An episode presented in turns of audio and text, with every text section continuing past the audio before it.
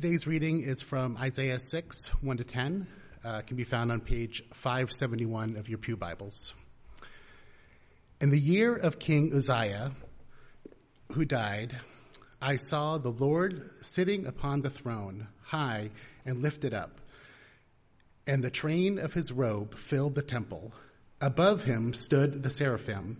Each had six wings, with two over their, uh, over their face, and with two covering their feet, and with two, the other two, they flew, and one called to the other, Holy, holy, holy is the Lord of, of hosts. The whole earth is full of his glory.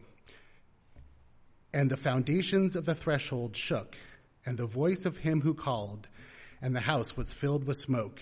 And I, and I said, Woe is me, for I am lost. I am a man of unclean lips, and I dwell in the midst of people with unclean lips, for my eyes have seen the King, the Lord of hosts. Then one of the seraphim flew to me, in his hand a burning coal that he had taken with tongs from the altar. And he touched it with, to my lips and said, Behold, this has touched your lips. Your guilt is taken away, your sin atoned for. And I heard the voice of the Lord saying, Whom shall I send? Who will go for us? And then I said, Here I am, send me. And he said, Go, say this to the people. Keep the hearing, keep, keep on hearing, but do not understand. Keep on seeing, but do not perceive. Make the hearts of the people dull, and their ears, uh, and their ears heavy, and blind their eyes lest they see with their eyes and hear with their ears and understand with their hearts and turn and be healed. This is the word of the Lord. I've always wanted to do that. So it is my great pleasure to introduce Rick Sacra. If you'll uh, come on up, I think it's time for you. Um, Dr. Rick Sacra is one of our missionaries. He's been serving for 22 years. Did I get that right? Yep. Um, so the Lord called him to serve in Liberia, which is one of the fewest doctors per capita in the world. Does that sound right? Um, he runs the residency program at the ELWA Hospital in Monrovia, Liberia. Um, and I think many of you know his story. He's spoken here before, and um, it's on the cover of Time magazine. You might have noticed that. Um, but rather than, you know, take his thunder, um, I'm just going to leave it at that and um, take it away. Thanks. Thank you very much. Good morning. Thanks uh, so much for the privilege to speak and share with, with all of you. Um, I just want to first of all acknowledge my wife Debbie, who's here, and uh, without whom uh, I wouldn't have uh, been able to come this far, and uh, who's been uh, with me through through it all.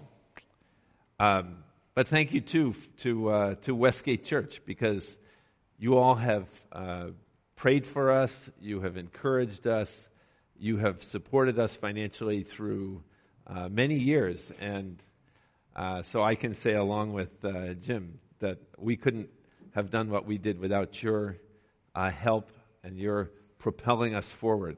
So thank you so much. We're here to talk this morning about the call of God, and I, I think we just need to start out with prayer. So let's pray. Father God, we thank you that you do call. Uh, we thank you that you do uh, use your Holy Spirit in our lives to speak to us, to direct us. Lord, we thank you that you're willing to give us a vision of you that you're willing to atone for our sins and that you're willing to give us a call that will allow us to be a part of your kingdom's work. So open our ears to hear that call this morning. In Jesus' name, amen. Um, so, how does God convict us of the need to leave a comfortable schedule or a stable routine and take on a new challenge in His name? How does He pursue us? How does He make us ready to do His will? Well, this morning we'll divide our thoughts into three sections as we walk through our passage in Isaiah chapter 6, which you just heard read. you'll notice that Isaiah's involvement in this call did not start with his call to missions. It started with a vision of the holy God.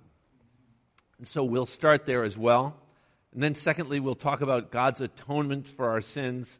And then finally, as we talk about the call of God in our lives, we'll actually compare the experience of Isaiah with that of another Old Testament prophet and see how they both responded to God's call. So close your eyes with me for a moment and let's imagine ourselves right beside Isaiah in the temple of God. The lighting is dim, just the oil lamps. It's smoky. Isaiah is struggling to, to see what's in front of him. He squints and gazes upward, and he suddenly realizes that God is there before him in the smoke filled temple, up on his throne. His long robe fills the temple. For Isaiah, the train of, of God's robe filling the temple seems to be a symbol for the glory of the Lord. The way the, the more you perceive the glory of the Lord, the more you see it everywhere you look. The angels called seraphim were singing, Holy, holy, holy is the Lord of hosts. The whole world is full of his glory. He says the sound of their voices was like thunder shaking the foundations of the temple.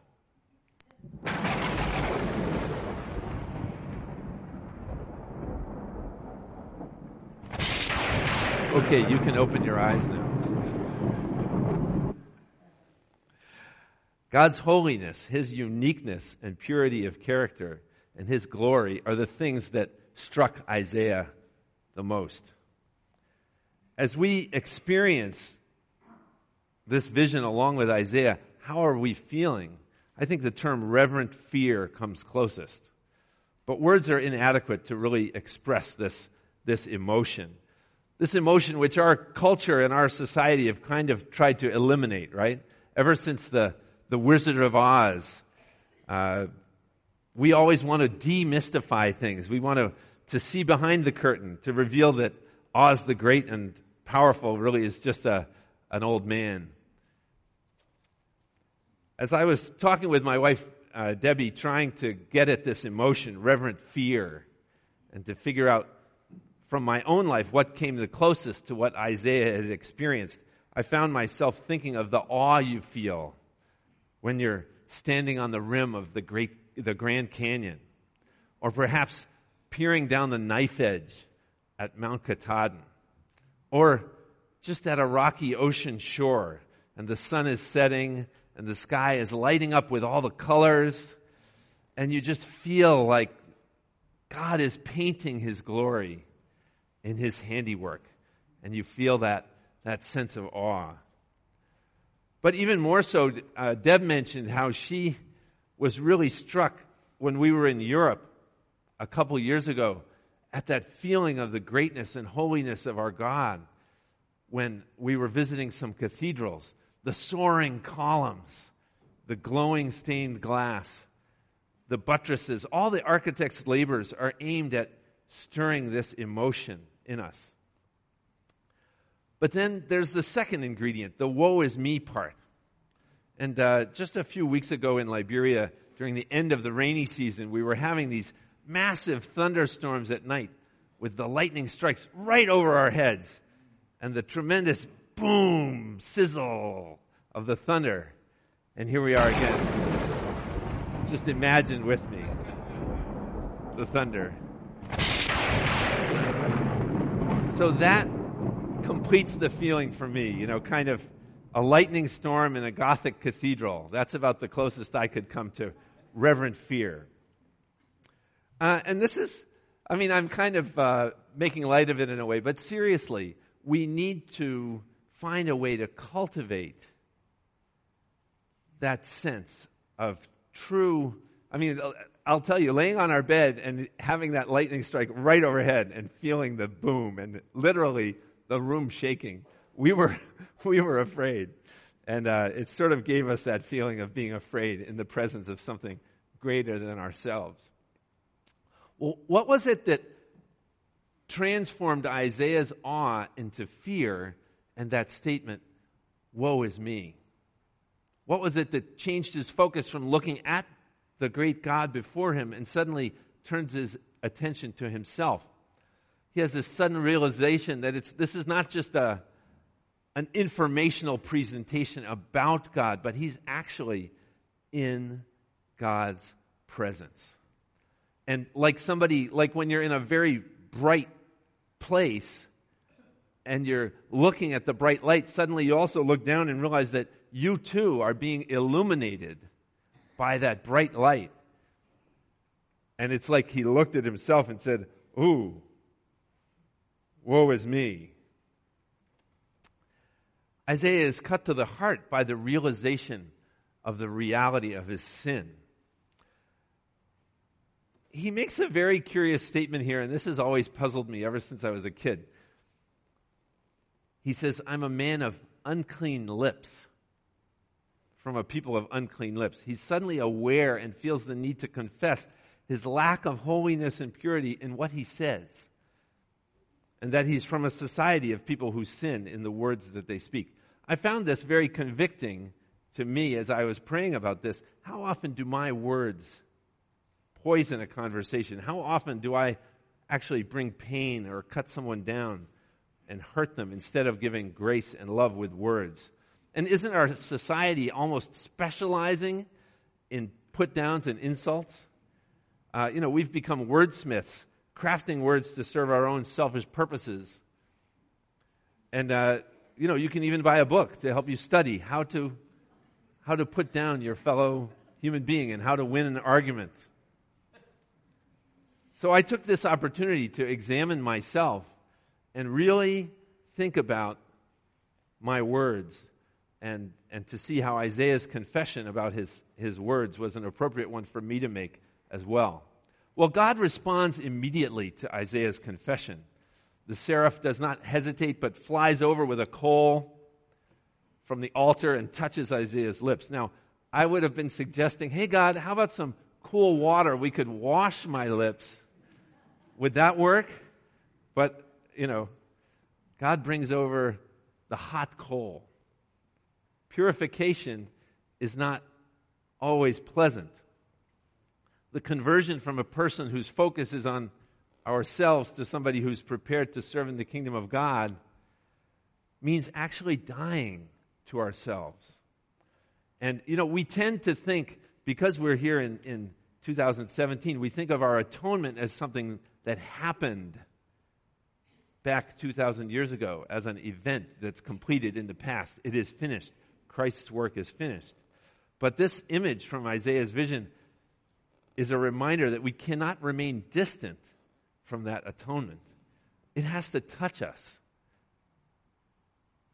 Our atonement will only come through an encounter with Christ where we actually experience, we see his hurt how much He went through for us, the pain He suffered for us. And we allow that to touch us and even to feel that pain in our own hearts.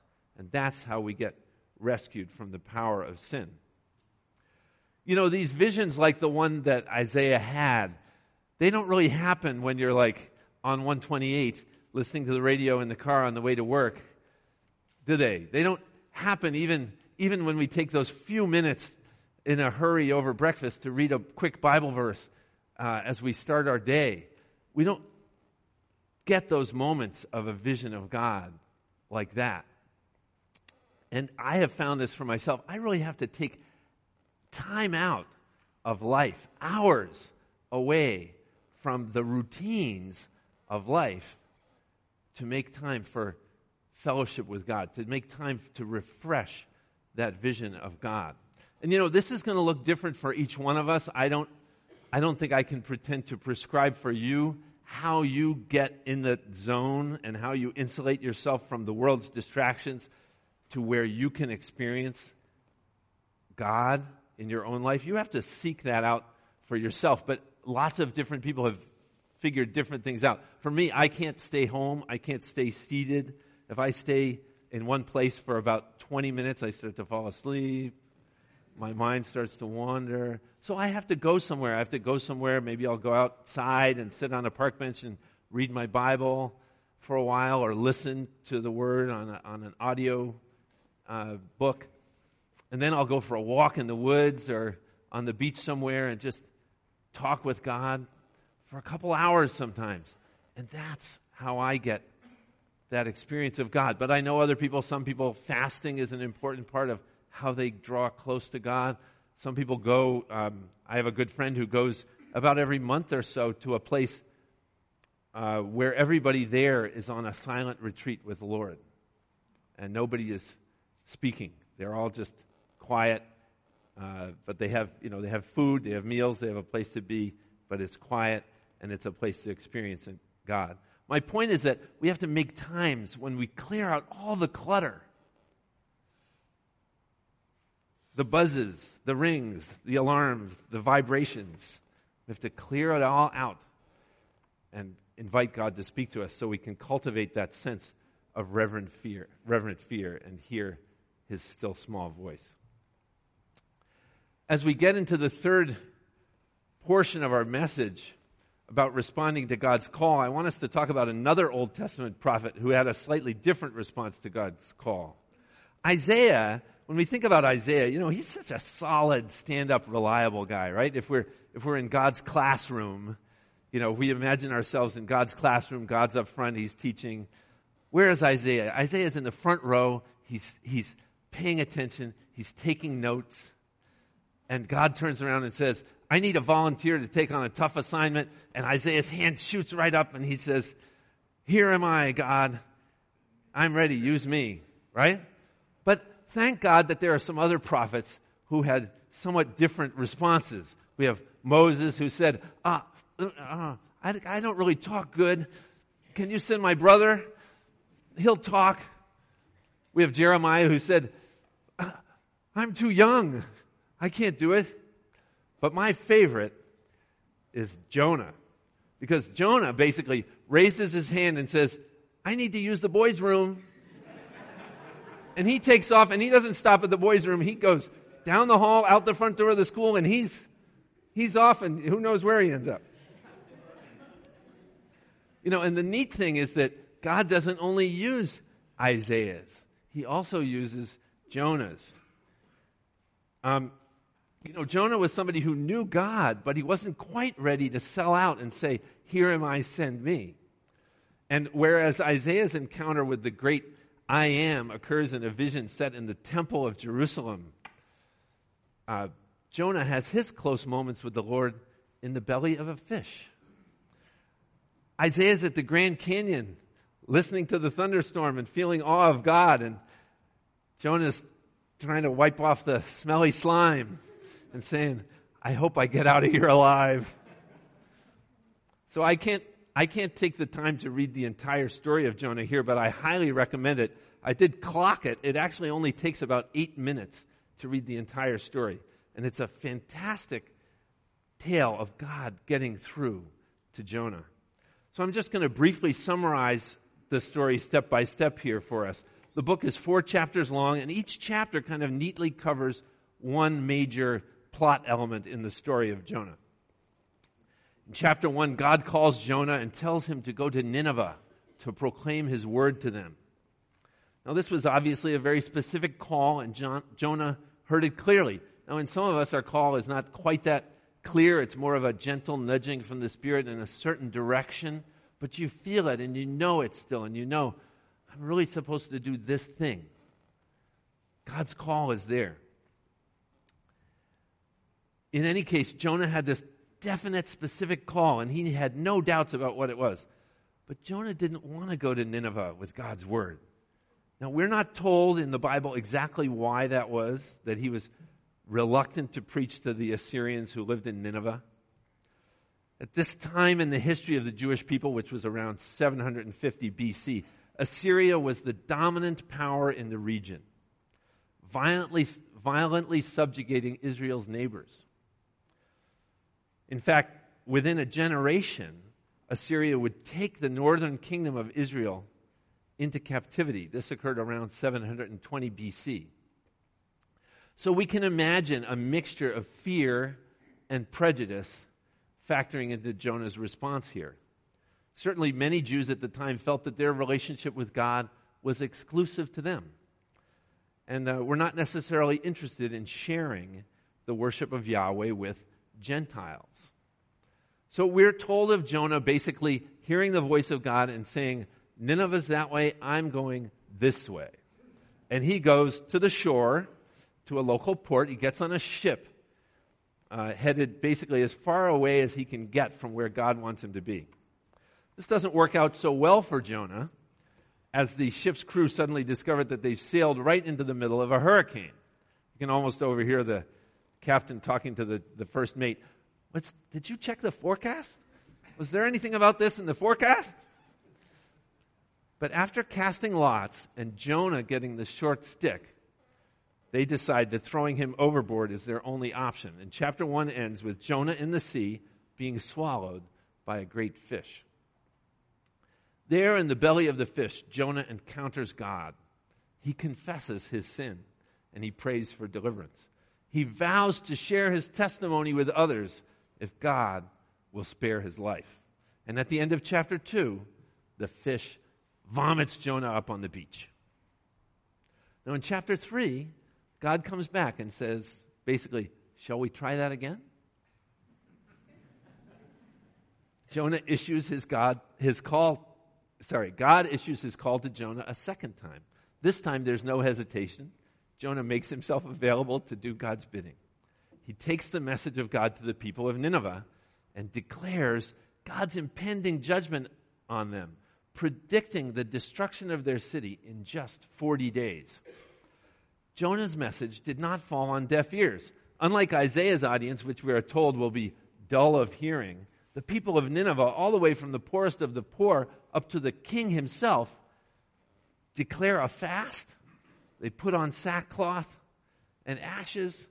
They confess their sinfulness to God. There's a major revival. And God hears their prayers and decides not to destroy their city. Now, in chapter 4, Jonah gets angry with God for changing his mind. We're not really told exactly what set Jonah off. Was it that Jonah's status as a prophet would be questioned because the disaster he had foretold did not take place as predicted? Or was it that he was angry at the Ninevites because he knew they were evil? He knew they had done wrong things and deserved God's judgment. And so he wanted to see them suffer the just deserts. And now God was showing grace to them. So Jonah goes to a place outside the city and waits. And I'm assuming that he's watching to see if the city is going to get destroyed or not in 40 days as he predicted. I can just imagine his conversation with God. What are you up to, God? You used me. You told me to judge their sin and to predict destruction, which I did. And here you are now paying attention to their tears and changing the plan. Well, if it's going to be that way, Jonah says to God, you might as well just let me die right here. It's hot and miserable out there in the desert. God makes a vine grow over Jonah's place there to shade him. And Jonah's enjoying the vine. He's happy about the vine. The very next morning, God sends a little worm to chew through the vine and the vine shrivels up and dies. And suddenly Jonah's back in the desert heat again. Jonah's angry again. God challenges Jonah's motivations, his attitudes. God, God says to Jonah, Jonah, is it okay for you to be angry about the little vine that grew up in a day and died in a day? That's okay for you to be angry about the life of this vine, but it's not okay for me to be concerned about the lives of 120,000 people in the city of Nineveh? The strangest thing about the book of, the, of Jonah is the way it ends. The story is really just left there. We never really find out if Jonah fully accepted God's sovereignty over the situation, although I assume he did because the story got back and got written in the book of in, in, in, the, in the Bible. So I'm assuming that he did. But he's, the book doesn't tell us that. It's really just left there for us to think, hmm, what's our reaction to God's sovereignty? To me, the striking thing about the story of Jonah is that while it is a missions story about someone called by God and going to proclaim his message in a foreign land, that story, the mission story, is only a side story. The real story in Jonah is about God's work in Jonah's heart. We're given few details, but I can imagine that Jonah had to deal with God about his attitudes, about his prejudices toward those he was sent to reach, about his disappointment and humiliation at having his prediction reversed. And each of us needs to be prepared for the same thing in our missions journey. God is going to deal with us about our reactions to the way people receive our message or about our prejudices about this person or that person. God is going to deal with us about our disappointments when things don't go the way we thought we heard they were supposed to go. You will find that God is as intent about what he wants to do in you as what he wants to accomplish through you. He wants us to learn that he is sovereign and that we are always in the servant role. This is not about me using my gifts for God. It's about God.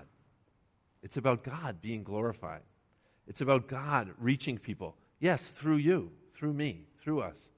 But it's about God being glorified and us being submitted to Him. And that brings me to the story with which I'll close this morning. Debbie and I have served in Liberia with SIM since 1995. Well, around 2008, I started feeling a very strong burden in my heart to get more involved with training doctors in Liberia. It was just very frustrating to me to be working, caring for patients 60 hours a week, and not have the opportunity to have somebody beside me for me to be passing on that knowledge and that information to, to learn.